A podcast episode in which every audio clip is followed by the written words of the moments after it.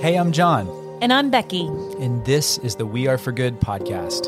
Nonprofits are faced with more challenges to accomplish their missions and the growing pressure to do more, raise more, and be more for the causes that improve our world.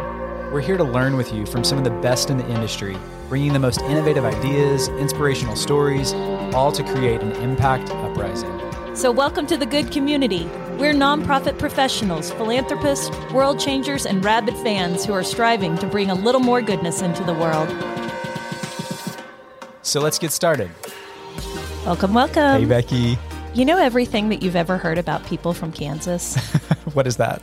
that they are the nicest, kindest, It's like Dorothy and Toto. salt of the earth. I'm telling you, Dorothy set the bar for like the kindness, kindest and most empathetic individuals. We are here to tell you that we have the two most extraordinarily kind and incredible professionals, development professionals on the podcast today.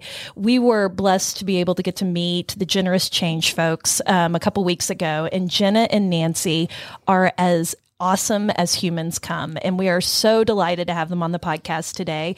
Um, we're going to talk about how to raise money without feeling creepy. I love this topic. I do too. And every single one of us in development have questioned this at some point about how do I not go in and feel like I'm being manipulative or that I'm um, not being my true authentic selves. And I absolutely love that we are going to hit this head on. So if you had any imposter syndrome, Jenna and Nancy are going to take it away from you today. So I want to give a little bit of background about their company, Generous Change, which is We're obsessed with the name I of this. know. It's so Even the logo is really great. So, but at Generous Change, this is their comment. We are obsessed with helping you raise more money to change the world.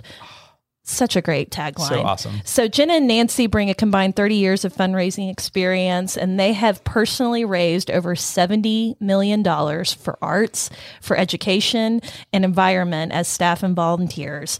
They have led virtual and in-person workshops for universities, community foundations, and nonprofits across the country. And they're really just providing fundraisers and volunteers with the tactical tools that are simple and actionable um, and strategies that are fun and inspirational to help you find new ways to raise more money. And if you go to their website, I'm just going to tell you, it's generouschange.com. It is the most joyful uh, website and you feel like you know them eh, or that you want to know them. And so we're about to have a joyful conversation. Jenna and Nancy, welcome to the We Are Hi, for Good podcast. We're so glad you're here. Thank you. It's so Oh. good to be here. Oh my gosh, their smiles are so huge. It's so great. If you could just follow us all over the planet and introduce us every single time we go anywhere. That would be We're awesome. your groupies here in yeah, we are We're not your too groupies. far away. so we we will absolutely do that, and we will bring a megaphone so everybody knows how great you guys are. But you know, I think all of us have just worked with consultants for years, and I just think that you guys are the disruptive consultants. You're incredibly kind. You know your stuff and you come at it in a way that just feels so collaborative and groundbreaking. And so I'm really excited to dive into this conversation, but I would really love to know just your background and your story, what led you to where you are today. And Jen, I'll start with you. Thank you so much, Becky. Seriously, Becky and John, thank you for having us. We're so excited oh to be here. And we have a mutual love of you all too. The minute we found you, we felt the same way about your website and and your podcast. And so we're it's a it's a mutual love affair we're sharing today. Oh, I love Probably it. too much. Thank you. Um, so b- background a little bit um, about just me in general. I totally fell into fundraising, which I think so many of us do. I f- actually had a small little drive-through coffee shop um, that I bought when I was in college. Just you know, really not following my my path. My major in college was broadcasting, so today I'm all in. We're doing it. We're doing my major, which makes me so happy. After 5 years of running the coffee shop, we were ready to sell. My husband and I had it together and I had customers who were part of my alma mater at the university um, that I went to. It was Central Missouri State at the time. It's University of Central Missouri now in Warrensburg, and they recruited me to apply for a development position. And I had zero idea what development meant. Um, and I was even in the job description, you know, they don't say anything about asking right. for money. so I, it wasn't until the interview that I actually figured out, oh, development is asking people for money. and I got the job and I learned as I went and it was wonderful. I had a great dean that I was working with. And then I was ready to move, and I ended up coming to the University of Kansas in Lawrence, Kansas, which is where I am today. And I started working with Nancy, my fabulous partner. And I will let Nancy share her background.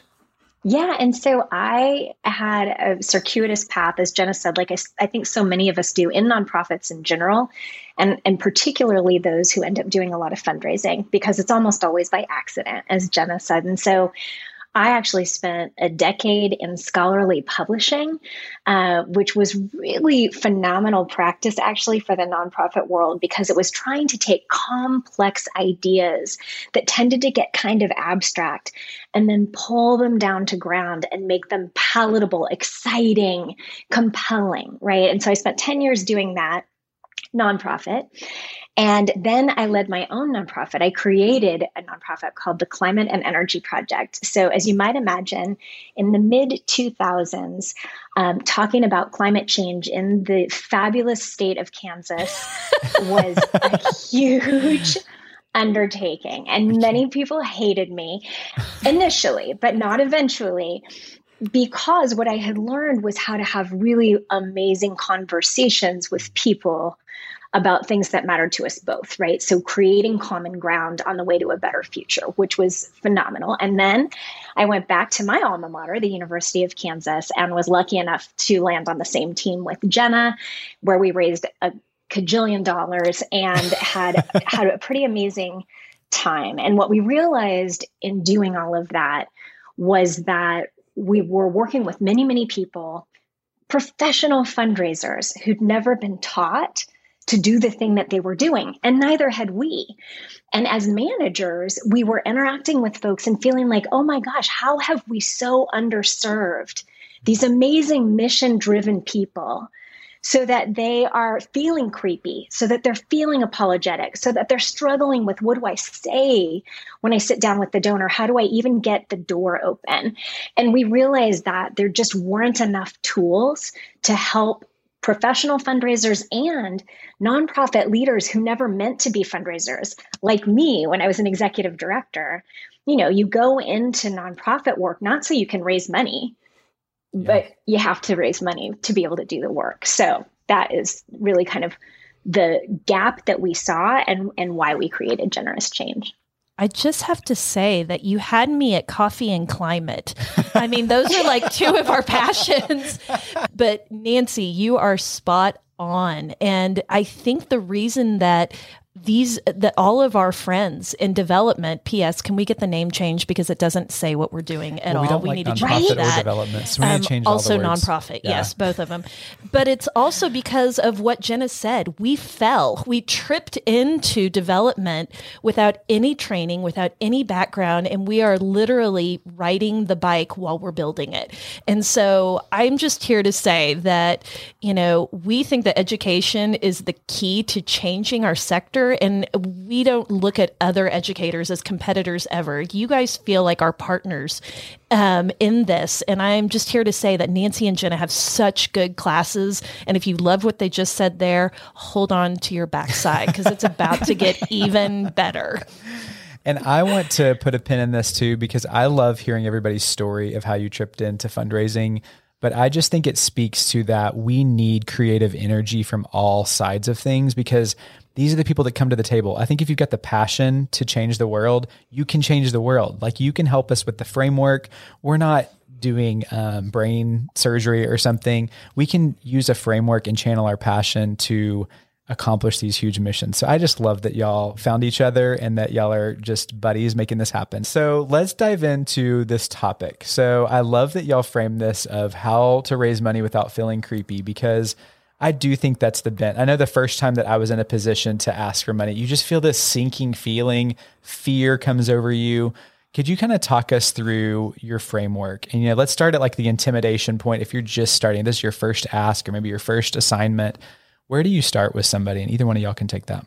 Yeah, John, I I think that I, I felt that same fear. You know, even interviewing and figuring out that that my first development position meant asking for money, mm-hmm. even though I thought I can totally do this because I can sell grumpy people coffee in the morning, no problem. Can, the world is your oyster. yeah, yeah. So, um, and you know, I I loved. I, I had a great experience at my alma mater. I felt like I could talk about it with some excitement and passion, but when it came to actually asking someone to give money, it's terrifying and that that it's all those feelings of the like rumbling in your stomach and the it's everything is stuck in your throat and yeah. you're sweating and you just feel uncomfortable because we were all taught that talking about money is not okay it's not proper yes. it's just not something you do and so to get over this is really hard but we do think that there are four fundamentals to not feeling creepy about raising money and the first one is super simple. It's just have a conversation. Mm. Have a conversation. Yes. And to me, this changed everything because when I went into these these conversations, these um, you know, discussions with someone, in the beginning, I felt like I was supposed to have an elevator pitch. I was supposed to have a spiel and I was supposed to be like a salesperson and I had to kind of walk through my spiel. And when I learned that that was not at all what I needed. What I needed was just to be an authentic human, me, who I was, sitting and listening to another authentic human being who they are and asking great questions to understand what's the change they want to make in the world. Who are they? How do they want to make a difference in the world? Because that's the heart of fundraising is just understanding does this person care about the same thing I care about? Do they care enough to make a gift? Do they want to make the same change that my nonprofit is making? And that changed everything for me. This is just, it's having a conversation, a heart to heart with another human. Okay, I love that so much.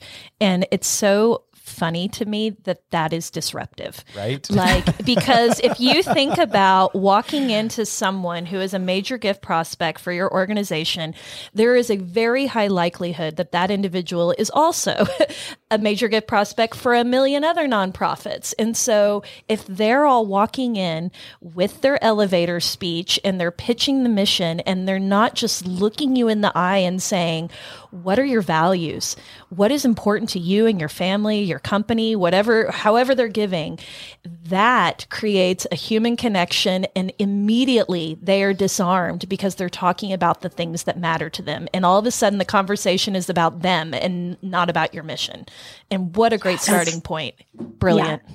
Becky, that is that is exactly it. And I feel like for myself, when I started fundraising, exactly as Jenna said, we were actually, to the extent we were taught anything, it was to have kind of an elevator pitch. And that just exacerbated this feeling that what I was supposed to be doing was educating someone into making their gift. Oh, right. So, oh, exactly as you wow. just said, Becky, that's what everybody's doing. Everybody's walking in saying, you should, you, nice, lovely, amazing donor, should give because we're doing these things right? And that's kind of it's it's the wrong presumption. It's the wrong place to start. So if you go back to what jenna said and walk in ready to listen curious thinking about what is it that this amazing wonderful generous donor wants to do where's our shared cause, right? Then you can know how to present your work in the most compelling way. And I think most of us, because smart people work in nonprofits and smart, well educated people making amazing change in the world, feel like they want to tell you how it is, right? And so we all tend to favor kind of an academic style of writing and a kind of an interchange that's about facts and figures because again, we feel like we're educating, right? So, what we don't always do as great a job in is really helping the person that we're talking to fully understand and imagine the before and the after. Hmm. with their gift in between, right? So this is the second principle, the kind of fundamental of fundraising that we really work on is people remember stories much better and relate to them, right? Much better than facts and figures. It's our heart that moves us to give the vast majority of the time.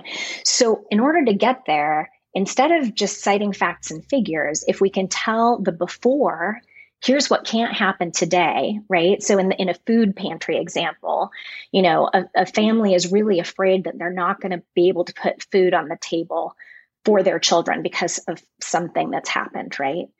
And the food pantry allows them not only to shop with dignity right but to be part of classes that teach them how to make use of some of the fresh foods that they're getting. There's some community element to it right? And and so what you're able to do is tell a story of here's what it was before and here's what it is after. And you donor are the hero that can make this happen that can help us go from before to after that's a different kind of conversation and I think I love that you use this word. This has come up. This value has come up in a conversation before, but you use the word dignity. Yeah, and I, I, think thinking about that. if that is a value of your donor, talking about that aspect is like, how else can you lift? You know, if you that in our society, I can't even land this, but I love that you went there because that's what it's all about. That's why you have these in-depth conversations because you understand at the core what's going to connect and eh. not to play them, but to just understand which aspect is going to be meaningful to them. Yes. Exactly. And John, I think what we tend to do is to say, we do the McDonald's version of fundraising. Remember when McDonald's used to have the sign that said over a billion hamburgers served? Yes. and it was like a changeable so number, say, right? yeah. We tend to say, you know, over a hundred families fed for the food pantry example. That's meaningful for sure.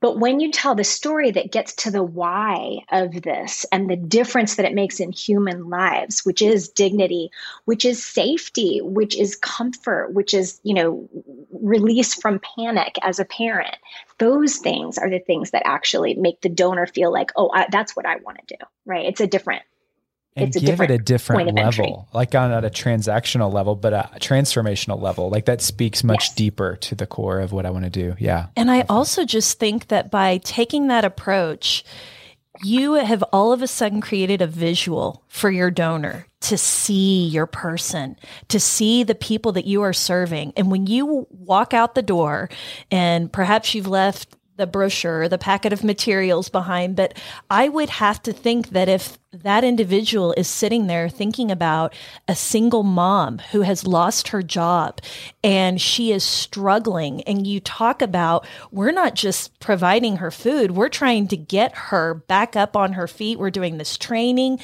I, if you walk out my door after you've told me that story, she's who I'm picturing. And all I keep thinking is, I want to help her. I don't want her to feel like that she is less than, that she should feel any shame in this. I want her to only feel buoyed.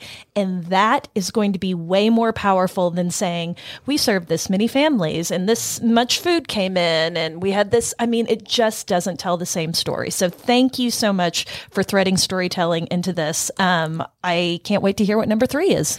yes, uh, Becky. So it, it leads straight to number three. Everything you said builds to ask unapologetically. Mm. And because you are making amazing change happen, your nonprofit is doing amazing things in the world, you don't have to be sorry about that. You shouldn't be sorry about that. It takes money to make that change. And that's just the truth. And there are people in the world who want to give money to make more change. Your goal is just to find those people. So you're not twisting arms. You're not being a creepy salesperson. You're just finding your people. You're discovering whether or not they're your person and they want to make the same change that you want to make. And then you're honoring them by asking instead of, you know, kind of sitting back and thinking, oh, is this person ever going to do this? Uh, I'm, I'm scared to ask. I can't. It's an actual honor to be asked to help to make a difference in the world. And so asking ap- unapologetically, it's so critical to not be sorry for what you're doing out in the world and to go out and say it, just like you said, Becky, with leaving these stories and experiences with people so that they clearly understand why they're giving and who they're helping when they give.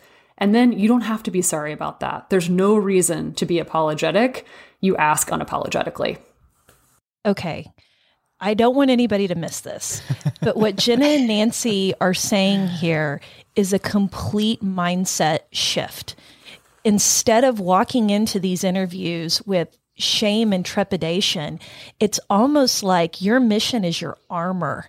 And we are so proud and emboldened to be able to do this work. And I am guaranteeing you, anyone who is listening to this episode, and probably any one of us having this discussion, how many times have you met people in your life who ask what you do and you say, I'm a fundraiser, and they cringe? And then they say, the next obvious thing that always comes, oh my gosh, I could never ask anybody for money. Yes. yes. yes. But my response was always, it is my joy to be able to do this. I had a completely different mindset into what I was doing. I felt so proud and so like it, like it selfishly filled my cup that I got to go out and be the conduit to bringing these miracles to life through philanthropy. And I got to add that I mean this is a, a tip that helps me is that if you're personally invested, if you've made a gift, whatever level, to me that takes some of the creepiness out too. I mean, it's something that I personally have put my money into, or talk about other donors that have invested. It changes the game because it's joining this, it's honoring those that have already stepped forward. And to me, it just makes it less creepy or whatever the word is. I actually love what you both said. I mean, Becky, I think I think that notion of your mission as your armor is incredibly beautiful, and I think we will definitely be quoting you on that. Go because, for it.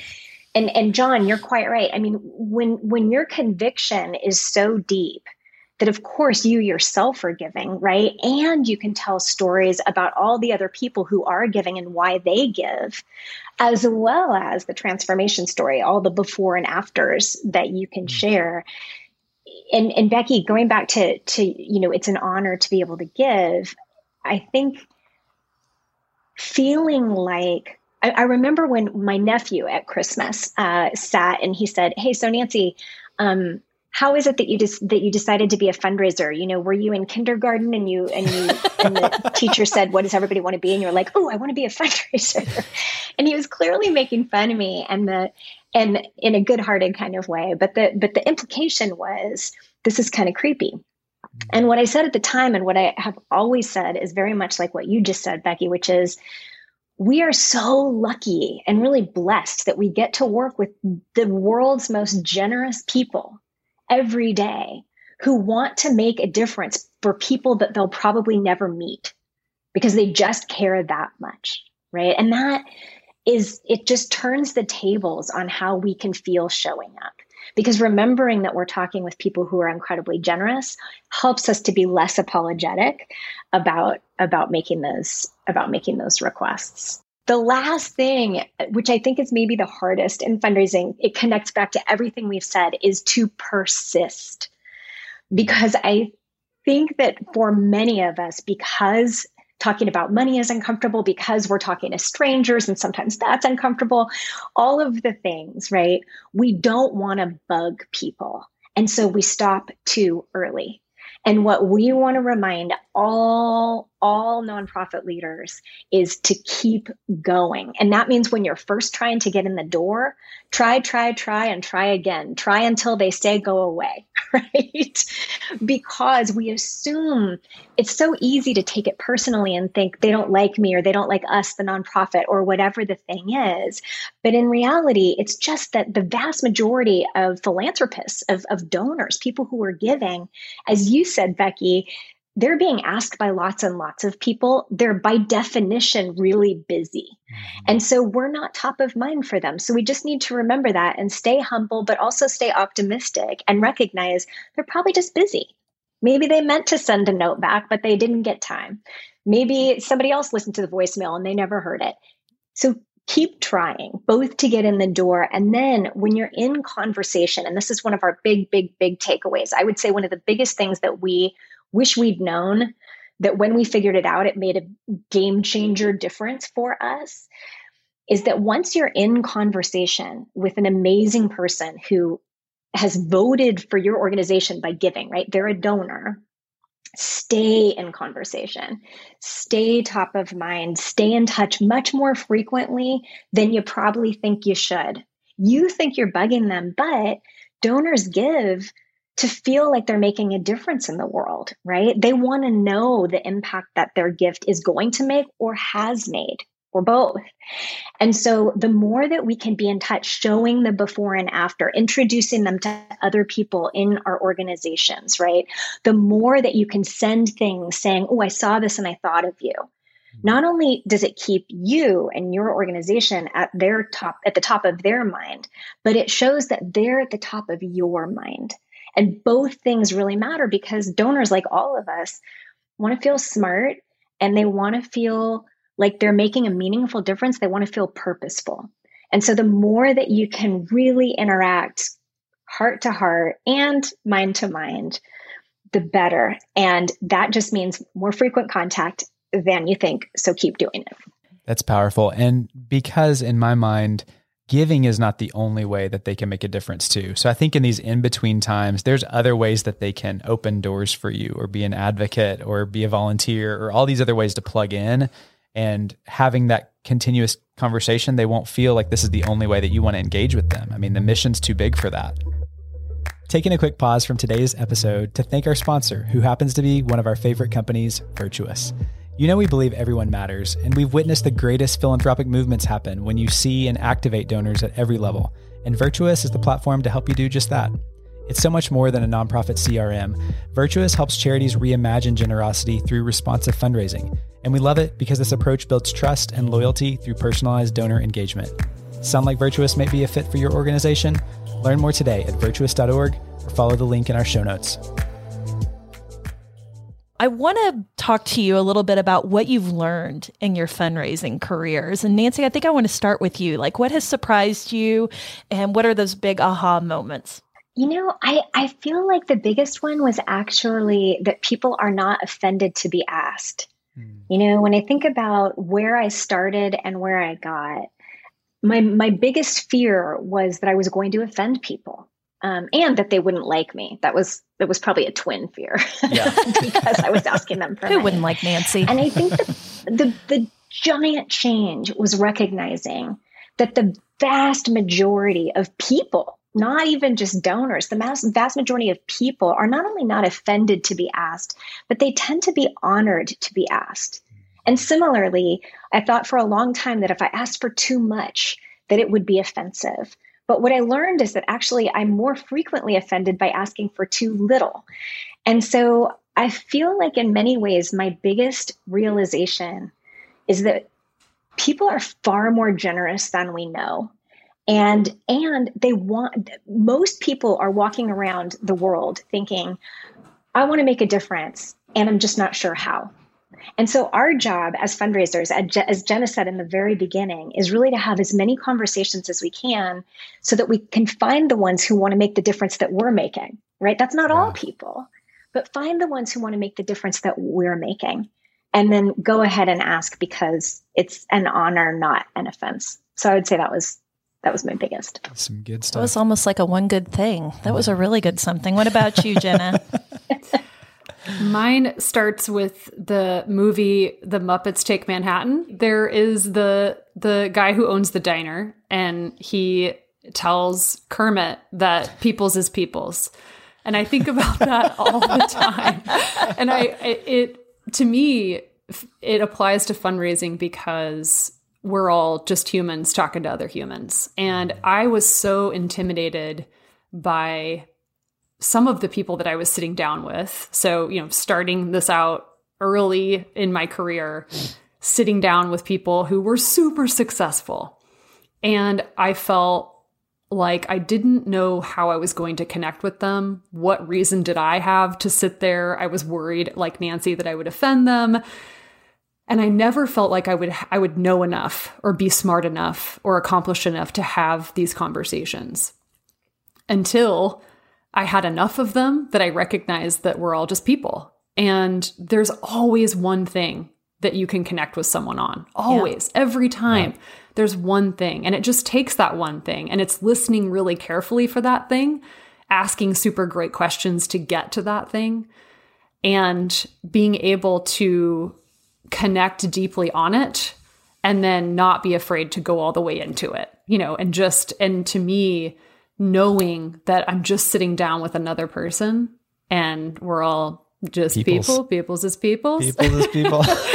That's, uh, that was my biggest uh, turnaround as a fundraiser. And I love that it feels like you're even talking about embracing vulnerability. It's like, let whatever that thing is, don't be ashamed to talk about it. Like, talk about it honestly. How do you feel about that one thing? What has the experience been like? Vulner, like connection. The greatest human connection lies when someone is brave enough to be vulnerable. And I really think that that could be an incredible connection point to your donor as well. So that was also excellent. Okay. You two Thank know you. we're drinking this pitcher of Kool Aid that y'all been mixing you're so kind. You're so relatable. You're so human. You make this seem so easy mm-hmm. and doable. And then you go and create generous change, which the name even makes more sense after spending more time right? with you today. Tell us a little bit about this journey of how you created this, what it does, and some of the amazing courses you have coming up down the pike. I would say that, you know, Nancy had mentioned that we started this really from a, a place of honestly frustration that it didn't exist. You know, so yeah. same we were looking for tools that and just straightforward simple, you know, ways of talking about raising money that aren't jargony, that don't feel unattainable, that go back to the basics in in every single way. And we couldn't find it and so we created it.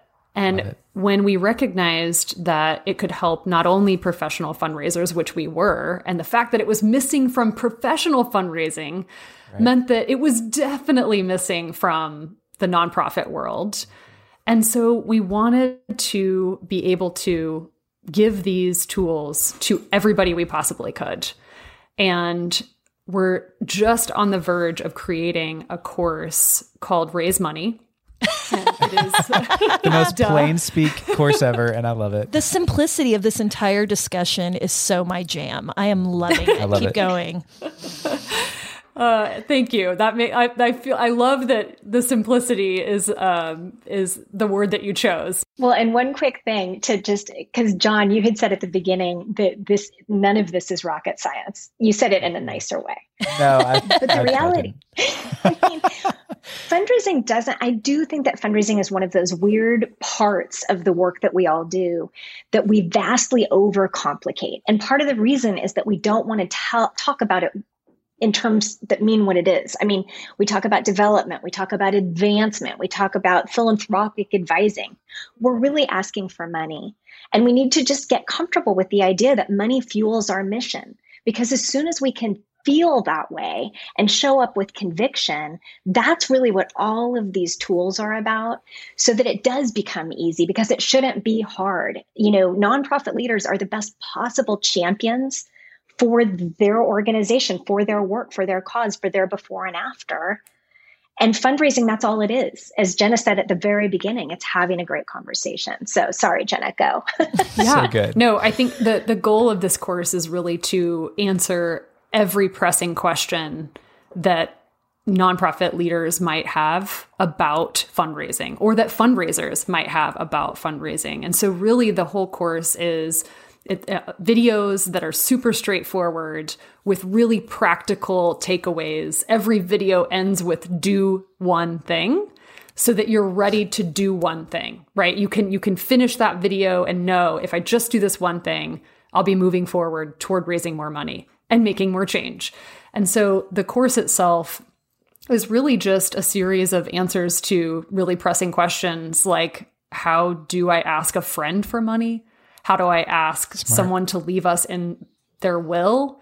How do I talk about money without feeling creepy? How do I make a fundraising plan? Do I need a fundraising plan? I mean, all of those pressing questions. We make um, some some simple steps for nonprofit leaders and fundraisers to just take some action today and to do the next thing, to do the next best thing to start raising more money. Um, and, so, and some of the tools, sorry, Jenna, some of the tools are, they seem really elementary and it would be easy to look at them and say, I don't need that. One of the things that we share, I would say our most popular tool of all time is an email formula. And everybody thinks I can send a perfectly good email. But when we walk through kind of the don't, the don't is what almost all of us naturally do, right?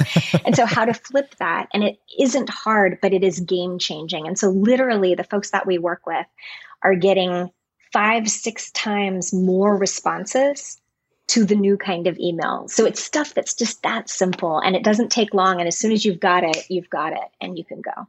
Yeah, and it's that email that helps you get in the door with a foundation, you know, a program officer, with a corporation, with a donor that you've never talked to before. And so that ability to really flip the way that you're reaching out to people and again, being more human and less apologetic, it, that runs through the entire course. Um, so that course we will be ready to launch by July 1. I just love so much what you all are building here and the ethos of it with your company and just how you show up is so wonderful. And I, I, even tell you that as you were talking about it, something like you say, it's just an email. It's not just an email, people. It, because if that email is the catalyst to beginning that relationship, that email is everything. And so we cannot just think about it in terms of, well, I'm just going to put together, to Nancy's point earlier, an academic reply, you know, email with all of these things. No, like let's figure out what the formula is where people are five to six times more likely to reply. Think about what that could do to your portfolio just in terms of prospecting and cultivation. I mean, it would just explode.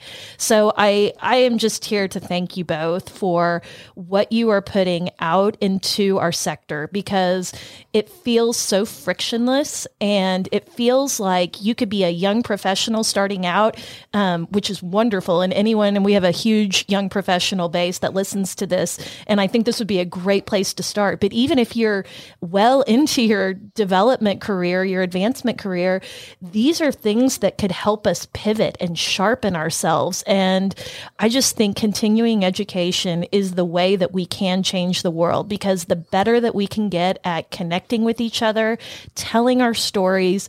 And I mean, again, our missions are worthy of that level of investment. So, so much appreciate the generous change team and what you guys are doing. Um, we love storytelling, as you all know, um, on the podcast, and you both feel like natural storytellers.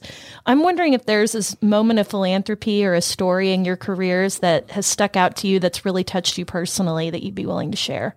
Mine uh, is probably it feels very self-serving to talk about, but but I think especially for brand new executive directors, my hope is that this uh, rings true and supports you. And so, when I started the Climate and Energy Project, I was lucky enough to have a little bit of seed funding, and I had I had no business running something called the Climate and Energy Project at all. I had no background in climate, and I had no background in energy. Uh, I had no track record. And I got into the Rockefeller Family Foundation um, thanks largely to an introduction by my then father-in-law and and I walked in and I sat down with the most amazing program director. And this is a plug for all of you in nonprofits. Do not just send a letter of interest to a foundation, talk to your program director because program directors are some of the smartest, most generous, amazing people, and they can teach you so much. And honestly, I feel like they taught me how to be an executive director. At any rate, I walk in Rockefeller Family Foundation. I'm in New York City. I'm, I'm you know, from the small town Kansas girl in New York City going up to talk to the Rockefeller Family Foundation. I was very intimidated and very excited. And I sat down and I told him what my plan was to make huge change on climate and energy stuff in Kansas. And I got to the end of my, we had this amazing conversation, got to the end of it all. And he was quiet for a minute or so. and I was very nervous. And he said, Well, do you think that 250,000 would give you a good start? and I walked out of there feeling like I had just been handed the moon. I remember calling my mom from the street outside, screaming and jumping up and down and saying, I can't, I cannot believe it. And the idea that an organization like the Rockefeller Family Foundation would have enough faith in me without a track record, without all of the bona fides, that they'd be willing to make such a significant investment because they so deeply believed in the change that they were funding and that they believed I could make. It made me want to do cartwheels and backflips and any number of other things to make sure that that change happened, which of course is what I spent years then doing. and I just want to kind of I tell that story because it always reminds me how terrifically generous people are and that those gifts are are people putting their faith and confidence in us to make something remarkable happen. And there is no greater trust than that. There's no greater charge than that.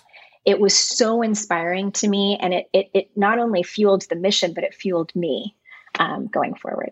Mine goes to the third grade. Because there's a theme here, right? Like the yeah. Muppets and uh, the third grade.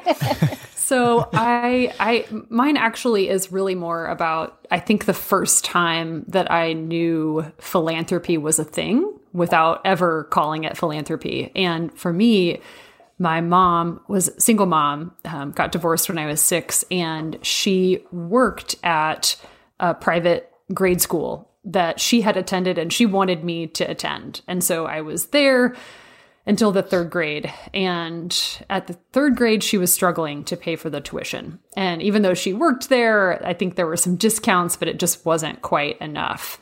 And so I had to go to public school for a few months. And during that time, someone anonymously paid for my tuition. Oh. And I was oh, able geez. to come back to school at the private school that my mom wanted me to go to. And I stayed there until, well, the eighth grade. And then I went to private school for Catholic, you know, Catholic high school, and then was able to go on to college and be the first person in my family to go to college. And I. On a full scholarship, by the way. yeah. Yeah. And Nancy lifting up her that partner. That moment, I mean, I know that that moment shaped my whole education. And I had no idea until years later that someone did that and I still don't know who it was and I know it meant so much to my mom of course but to me it shaped my path. It shaped my future. And for me education has been something that truly changed my life and somebody did that for me. And so to me that moment of philanthropy and not knowing what it was and who did it really um, made me, when I think about my kind of bizarre optimism in humans, I think a lot of it is kind of grounded from that experience and just knowing there are people out there that they care and they do magical, wonderful, transformative things for people in the world. And I was one of them. So it's reminding me of that quote, and I think it was Mother Teresa that said it. If you can't feed a thousand people, feed one. People. Jenna is literally walking around paying that gift forward every single day with your work right now. I think about the compounding effect of someone investing anonymously in you and how you are showing up in this industry to invest in professionals and how you are paying it forward. And I could not love you both more at this I was moment. About to say I love you guys so much. this is so awesome. Right back at you. oh.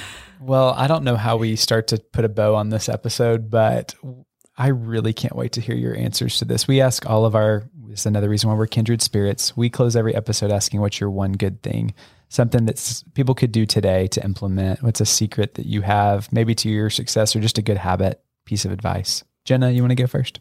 Yeah, yeah. Something that Nancy and I have said one million times. Your best donors are your best donors which means the people who are most likely to give to you are the people who already give to you. And there is this myth this like there's always this magical unicorn that somewhere is out there that's going to give you this amazing gift. And yes you should always be looking for more donors. You should always be having more conversations. Persist. Yes you should do that. And you already have this wealth of of humans who care about your cause. They're mm. already sitting there. They've they've raised their hand, they've invested in you. Start there. Have a conversation with some of your best donors and you'll be shocked to learn why they give to you. What keeps them giving, what their hopes and dreams are for your mission. So your best donors are your best donors. Start there, talk to them first and it will help you to have every other conversation. Nancy, what about you?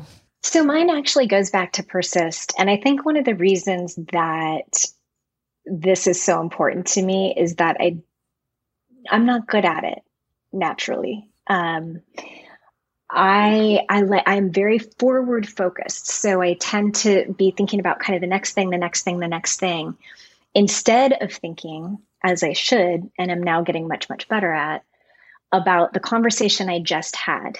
And so, in many ways, the crux of our entire sort of system for fundraising is when you've had that beautiful heart to heart conversation and you've listened so carefully for what this person's connection to your work might be, then the crucial thing is to really think forward and say, I mean, and John, you hit it right on the head. There are all kinds of ways that donors want to be involved in your organization. Who could they introduce you to? Could they volunteer with you? Would they like to come and attend an event? Would they like to, you know, there are all kinds of possibilities for next steps. And really sitting down the moment that conversation is done and they're still fresh and alive in your mind and brainstorming and thinking about what all those next steps could be and then putting them on your calendar. Mm. This is the part that I, for too long, didn't do. And the result was I had many ideas about what I should do, what I was going to do. And then it was only when I had reason to see that person again that I realized I'd done none of them. Mm. And what that meant was that I hadn't deepened the, the conversation or the relationship in the way that I should have been doing to help that person feel important and valued as they are and to help them better be, you know, live into the organization. Because the more someone participates in the life of your organization, the, the more they co own it with you. And that's the moment that people step forward and say, What can I do? What do you need? I've noticed this. Can I help? Right. And so, my, my big message is to think hard about every way to engage someone in the life of your organization when you believe that they can really make a difference for you, and then put it on your calendar and make sure that you honor those entries in your calendar because that's how you build really not just sustaining but transformative relationships for your organization. That's my big one. Okay. Can I just say something?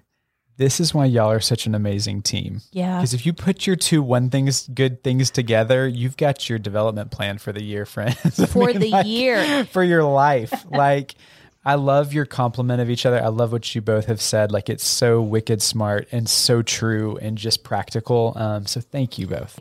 Everyone needs to get to know Nancy and Jenna. You need to come and find them on socials. Where can people connect with you both, with Generous Change, um, and also meet your awesome um, third member, Kelsey? We want to give Kelsey a shout out today too. So yes, uh, yes. Um, so since Kelsey especially uh, designed our entire website Becky. I feel like way to go, I Kelsey. Just, Kelsey. Oh, yes, yeah. So, um, they anybody that is wants to connect with us, you can obviously just send us an email, which would be the easiest thing to do. Jenna at generouschange.com, Nancy at generouschange.com, or Kelsey at generouschange.com.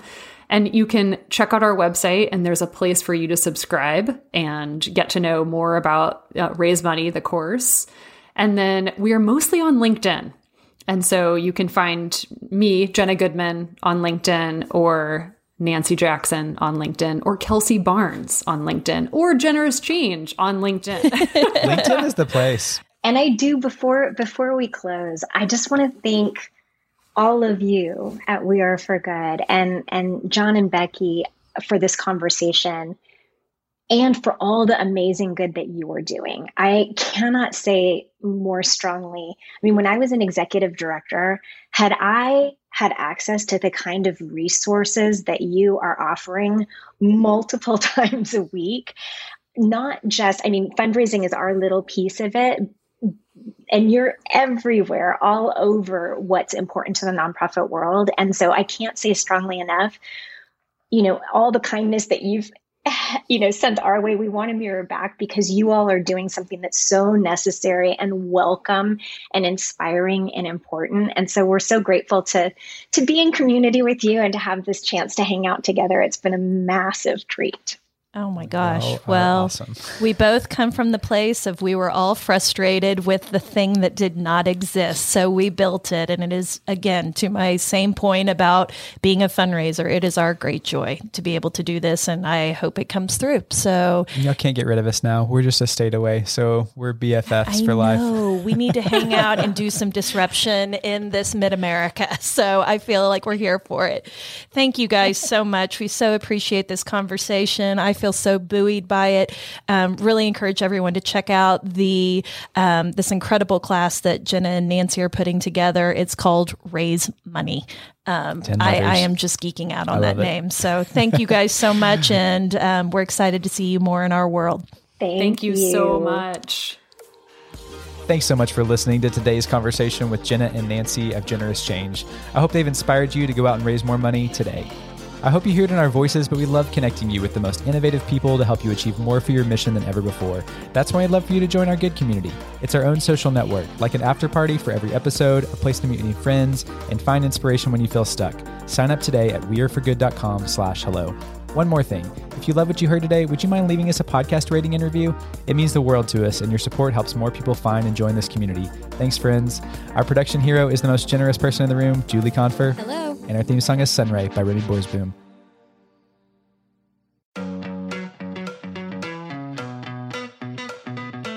Rabid fans have always powered the We Are for Good podcast, but now Rabbit fans can get even more goodness and access by joining Good Friends. It's our listener support community for the We Are for Good podcast. Good Friends comes with perks, exclusive episodes with John and I, including the Good Brief, our new monthly cliff notes of the greatest takeaways and lessons learned from that month and exclusive AMA episodes where we answer your burning questions and tap our community of experts. Join now or learn more at weareforgood.com backslash friends. We can't wait to see you inside. That's weareforgood.com slash friends.